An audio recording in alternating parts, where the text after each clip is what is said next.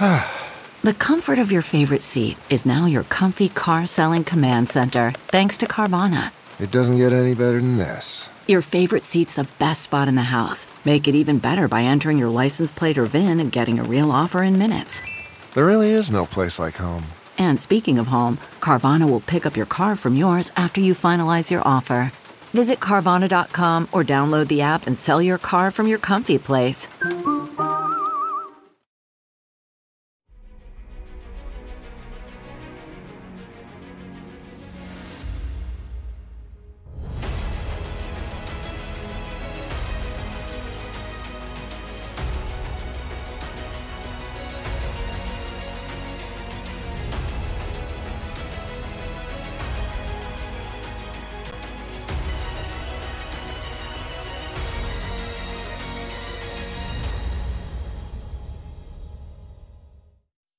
Hi, everyone. Judge Andrew Napolitano here for Judging Freedom. Today is Thursday, January eleventh, twenty twenty-four. Lieutenant Colonel Tony Schaefer joins us now. Tony, always a pleasure, my dear friend.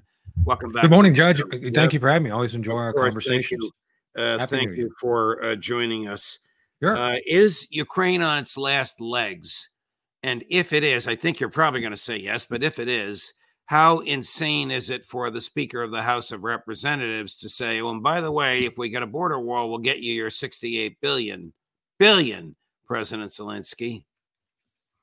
So this is why we have the most expensive and bloated defense on the planet. Uh, let's just take a step back from Ukraine and look at this in context. We're, we okay. have a, a budget. They're about to sign out for eight hundred plus billion dollars. Now think about this. Over, eight eighty-six. Yeah. The, the the defense budget is over half of the overall federal budget, and not by a little bit, by uh, like near one hundred billion dollars to your point. So what are we getting for that exactly? And, uh, you know, is is that sixty-one billion dollars out of that nearly a trillion in our interest for any strategic goal? I, I don't know, because I sit down and I was driving somewhere yesterday and I was listening to, to N P R, to National Public Radio. And um, one of the guys was from Georgetown. I, I couldn't catch his name, but he was he was even saying on the left that, gee, we've got this really expensive budget, uh, you know, and we we we really don't know where it all goes. And so even if you have if you have the left admitting that, gee, we, we spend all this money, we don't know where it goes, and it doesn't actually give us anything, why are we doing it? And the answer is, for the same reason the Speaker is saying, oh, we'll give you the sixty-one billion dollars, politics. No one has sat down. And the other thing the N P R guy said, which I've said over and over, we need a grand strategy. One, you know, I don't, I've never asked you about this, Judge. I don't know how you feel about it, but I'm, I'm a Reagan guy. I was a fan of the fact that no matter how you felt about Reagan, at least they knew what they were trying to achieve relating to national security. Reagan said it very clearly, beat the Russians, beat the Soviets. Uh, you know, uh, they lose, we win.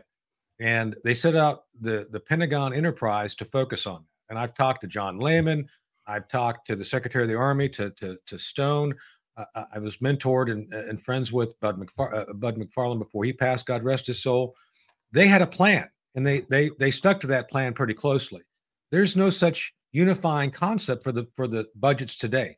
It, literally, it's it's it's spending as much money as the enterprise wants and hoping for the best, and hope is not a strategy. So, right, so let's, let, me, let me interject here. Your your colleague, your former colleague, Karen Kwadkowski, claims it's even worse than that because it contributes to uh, to debt. Uh, oh, of you know, course. No, I agree. Have, we don't actually have the cash. We have to borrow it. No. Sometimes we borrow it from the Chinese. Well, Walter, uh, my our our friend Walter Jones used to lecture me on, you know, the late right. Walter Jones, God rest his soul. Walter used to say this very thing that you're saying. It's like, yeah, well, this is not giving us any advantage by the fact that, you know, your son and his son, his son's son is going to have to pay for this because Walter, we we are not. There is no link. We should have a separate show on this, Judge. Right. There right. is well, no Walter relation Jones, to appropriation and spending. The, Walter the, the, Jones the, the, was a, a very courageous libertarian Republican congressman who represented a lot a district that had a lot of people in the military, but understood what military waste was. I live in his out. I live in his district now. Or okay. I, at least I did. So yeah. He pointed out to you and me, and and you know, this yeah. is the open knowledge, about nine hundred that there nobody even knows the exact number. It's somewhere between eight hundred twenty-five and nine hundred three foreign military installations. There isn't a human being on the planet who can name all of them. There isn't a human being on the planet no who can way. justify uh, all the money that's uh, spent there. Uh, but Karen uh, points out, as do you.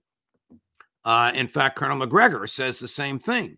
There is no strategy. It's just spend, spend, oh. spend, reward, reward, reward the military-industrial complex, spread the military-industrial complex around so that's a lot of people working for it in as many congressional districts as possible so they can put pressure on the members of Congress to vote these huge budgets. And we know that if we send um, five billion dollars in equipment to Israel, we are sending equipment we already have, but Uh, uh, an order goes out for five billion dollars to replace that. So the military right. industrial complex gains immediately. And so um, and, and Eisenhower warned us about this military industrial congressional complex. He, right. he talked about it. In spe- so I'm I'm a I'm a I'm a I guess a Reagan uh, Eisenhower Republican, I guess, for lack of a better term. But this is a long way getting back to Ukraine. So within the context of this bloated eight hundred eighty-eight billion dollars boon for the defense industry, there's no focus, there's no strategy, and that links it to the unrestricted spending on Ukraine because right. there's no plan for Ukraine. So the, the larger no plan for the strategic uh, defense of the United States or our global interests links directly to the lack of interest or lack of, of, of focus or ability to understand what our objectives are for Ukraine. So what's another sixty-one billion dollars? You know, as Nikki Haley, I think, as Nikki Haley said in her one of her debates, well, what's what's a billion dollars? Well, that attitude is why we're here now. That's why we, we have these bloated budgets, because of people like her who just, yeah, what's a billion dollars? Well, a billion dollars is a lot of money in most people's. All right. But know. but in, in this case, there's very little that they can do with it other than steal it. Uh, no. They don't have they don't have the manpower. No, they are, are utterly uh, defeated. Mm-hmm. President Zelensky has stopped going around with his tin cup because nobody's putting any uh, cash in it uh, anymore. Right. So why are our Republican friends, and thank God some of our Republican friends are resisting this, yeah. in the House of Representatives willing to go along with what Mike Johnson said? Well, I'd like to believe, I don't know if it's true, I'd like to believe Johnson recognizes that this is a point of pain for the Biden administration. So this is what's going on. The Biden administration is trying to kick the can down the road. I don't think they're going to make it, by the way, but they're trying to kick the can down the road from what you and I are seeing. Basically, they, Blinken, Austin, when he's at the job, uh, are, have all been focused on trying to promote and project a narrative that Ukraine's going to win. Uh, they're in the process of winning. And it's just a matter of days before they they overcome the Russians. Even now, even now, they're trying to downplay everything you and I are talking about. And the reason they're downplaying is because of domestic politics. This is what Joe Biden is trying to preclude. They're trying to preclude uh, his his uh, an, another Afghanistan withdrawal debacle, because okay. that's what this is going. This is going to be a second debacle that cannot be hidden. And so what they're trying to do, Judge, is trying to build enough cash in the system so they can pay and get things through at least till the summer, uh, maybe the fall, to, to make sure that this the the, fa- the failure of pol- U S policy doesn't reflect badly on Biden. It's not going to work. But they're, they're not going to make it. This money uh, will be borrowed. The principal on it will never right. be repaid.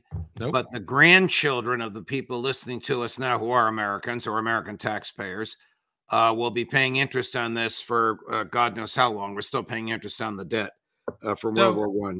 It's right. um, it's just reprehensible uh, that they would uh, do this.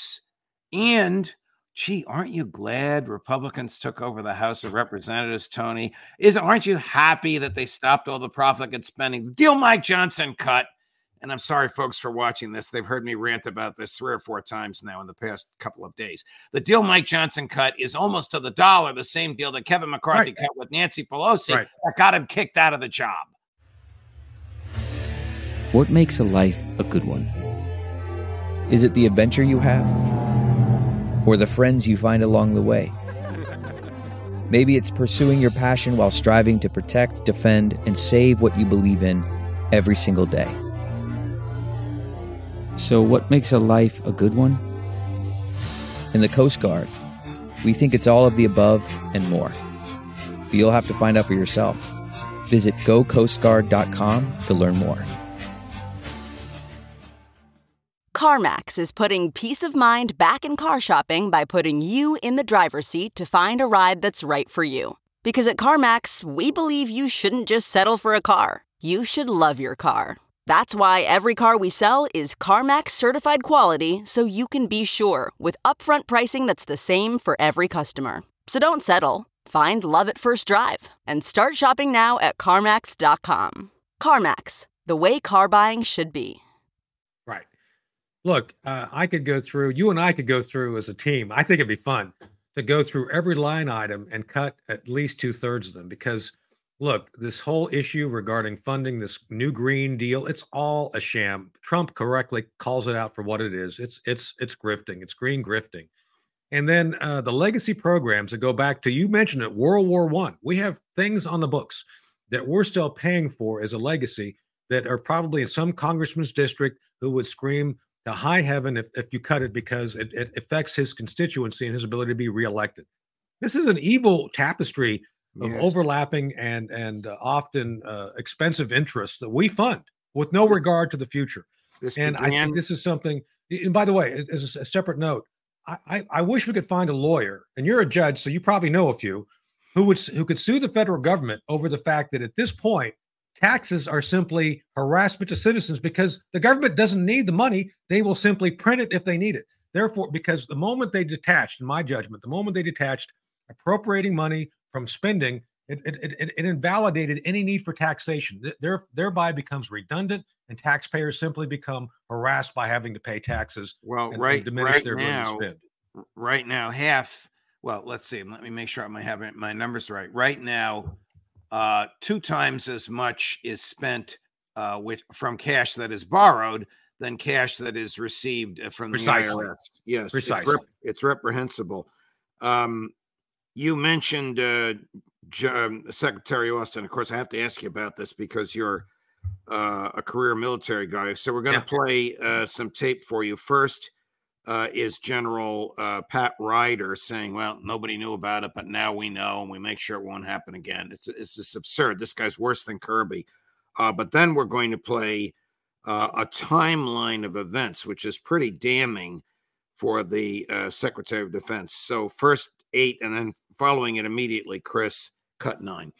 As soon as we had this information to make available, um, we provided it. We got it this afternoon and provided it literally minutes before I stepped in here. Nobody at the White House knew that Secretary Austin had prostate cancer until this morning, and the president was informed immediately after we were. In early December, that's one month ago, Austin learned he had prostate cancer.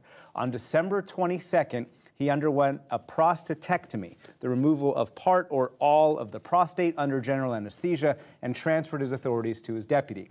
On January first, he was admitted to the I C U at Walter Reed with what his doctors would diagnose as a urinary tract infre- infection and fluid in his abdomen. On January second, he again transferred his authorities to his deputy, but didn't say why. And on January fourth, he informed the National Security Council and his deputy about the hospitalization. And finally, January fifth, he makes his first public statement. And at no point during that entire process, Amna, did he say or admit that he had prostate cancer. What happened to you as a lieutenant colonel if you had uh, treated your superiors uh, with such a wall of silence for such a length of time about such a serious matter? Well, I would have been literally uh, brought up on charges, literally. I mean, you know, you know, you and I know I've had a love-hate relationship with my chains of command in the past. And I, right. But it's it's about. But, but it's it's not over. It's not over. It's not, not over this. Deception and dishonesty. No, right. no. Right. And and this is the issue. So. Uh, Let's break this down for what, and by the way, full disclosure, I know both men. I know Pat, Pat Ryder. I've worked with Pat on previous projects, chain of command, when he was uh, General Dunford's, uh, chairman of the Joint Chiefs, Dunford's uh, P A O. So Pat's in a difficult position. So let me defend Pat real quick. I, I, I believe I like Pat, but there's no excuse for the Austin piece. And I know Austin. Austin, if you read Operation Darkheart, Judge, you you know, you've read my book. Right. Austin is, is one of the two generals I worked for in Af- one of the three generals I worked for in Afghanistan. He was commander. I was the chief clandestine guy for, for when he and McChrystal were there in two thousand three, two thousand four. Anyway, on forward. Uh, Lloyd Austin has been overpromoted by a factor of five since he was a colonel. Uh, he was a, he wasn't the, you know, I'll let people judge for themselves if they read the book, uh, what kind of uh, general he was when I worked for him.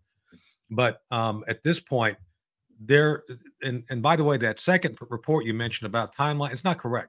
There were actually periods in December where, first off, nobody checked on, on, on uh, Austin. There was no chatter between Joe Biden and Lloyd Austin, which everybody should be frightened by. Again, I'm a Reagan guy. I know for a fact that John Lehman, Chris Lehman, Bud McFarland, they were all chattering all the time. They were, and this is before cell phones or texting. This is in the eighties. So the fact that you have the, the, the largest, most expensive enterprise on the planet, the, the Pentagon, not actually in regular and sustained contact with the guy in charge, Joe Biden, makes me question what exactly is going on. Mm. And this is by law, by law, they, they did, they're doing a review now. This, this, this is a memo came out eighth of January, uh, a couple days ago, review of, of notification process for assumption of functions and, resp- and duties of the Secretary of Defense. Are you kidding me? We're three years into the administration. And just now you're figuring out there's a responsibility to notify. So, and it says here correctly, Title ten, which is the defense authorization set of laws, uh, what's normally called traditional military activities, anything George Washington did, this covered pretty much under Title ten. It says, and it does actually stipulate within the law that certain military weapon systems, nuclear weapons, cannot uh, be uh, left unoverseen for a minute, not a minute, because these things are are basically, even now, despite the Cold War being done, we still have our finger on the nuclear trigger. I'm not here to judge it. I'm just telling you how it is. And so that finger on the nuclear trigger has to make sure that the guy who has his finger on the trigger is ready to pull it. For at least three weeks, there was nobody uh, at the trigger, and nobody actually knew how to get to the trigger if you had to do something. I'm not saying we should go to nuclear war. I'm saying this was okay. a major... That's very, very. The, the picture you're painting is a very, very serious one, and one of serious yes. dereliction uh, of duty. No wonder he offered to resign. One wonders why he did this. He's a career, a military guy, but I don't, I don't want to speculate about what was in his brain. I want to know about the dangers. So, yeah. when the Deputy Secretary of Defense sat in on cabinet meetings and didn't know that her boss was incapacitated, she was just told he wants well, you to go. Did she have the authority, the finger on the nuclear triggers, and not know it? Well, two things. First off, she was actually in Puerto Rico on leave. Oh. There, there were several, there was, there was a cascade of failures here. So, so secondly, when, when Austin went down, his chief of staff was out sick. So the chief of staff, apparently not being there, didn't bother to notify anybody. It's like, yeah, you know, it's like, it's like uh, Chris. Chris being your guy and like, you're, you know, you can't make the show. Then Chris says, well, I'm not going to, you know, I'm sick. I'm not going to do anything. So everybody hears static instead of your show. Well, that's what happened here. There was complete static because Miss Hicks, Catherine Hicks, who was the deputy, the undersecretary of defense, actually was in Puerto Rico on the beach, apparently. Something. I don't know. I don't know if she was on the beach or not, but she was in Puerto Rico. Judge, she did not have any of the required and necessary technology communications tools necessary to be fully integrated with the nuclear enterprise. You couldn't have done anything. Uh, you you can't pull. You can't actually oversee the activities of of the, the strategic nuclear forces in Minot, North Dakota, from a beach in in, in Puerto Rico. I Not possible. I, I don't know what the president knows, and I don't know what the National Security uh, Council knows, but no one has revealed publicly what you just did. Uh, how dangerous this situation was. He really should uh, resign and be replaced with uh, someone A who's in better health. Yes, I don't know if his health is better. I said this is, I've but B this. Who has a better sense of duty and responsibility. Guy was a four-star general, and he doesn't understand the significance of telling your boss, "I'm gonna, I'm gonna be under the knife and out of it for ten days. You better give the nuclear codes to somebody else and somebody who's not on a beach or in right. a hotel in Puerto Rico." Wow. Right.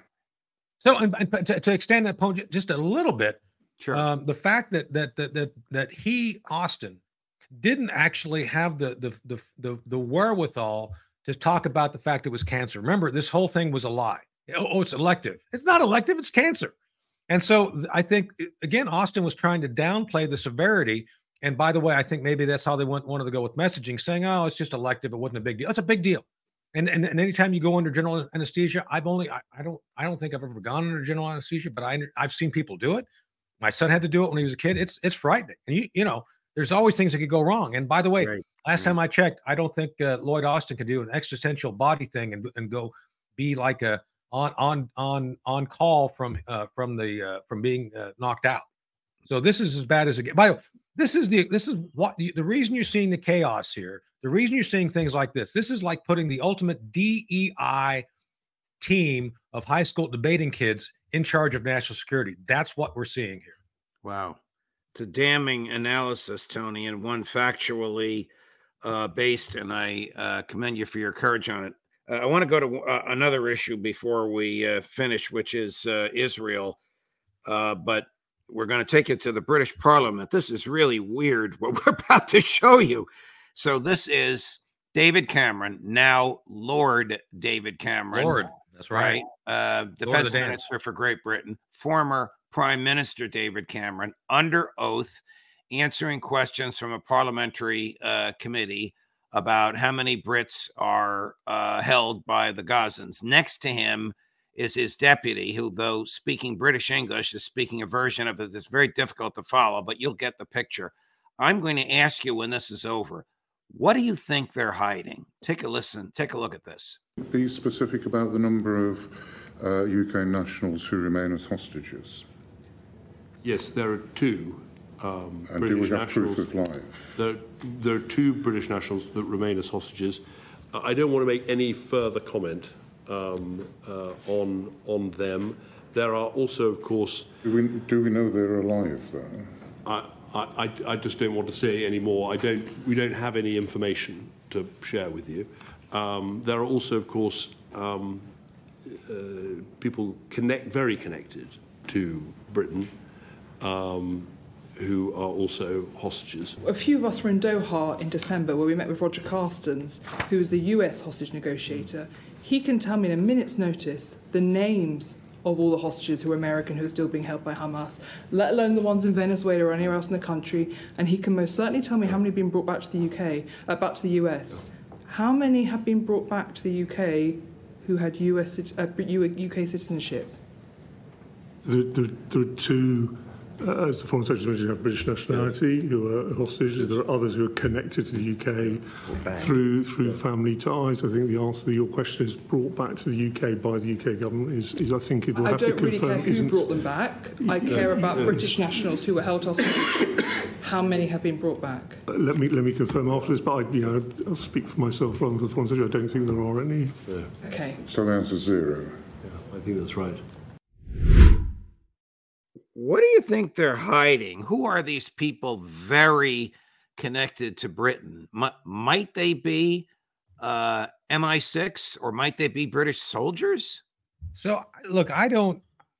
This is a blind spot for me because I've not I've not tracked that closely the British aspects of this. And, you know, I, I have British contacts. I have contacts, full disclosure. I've worked with the British several times. It's not not a secret.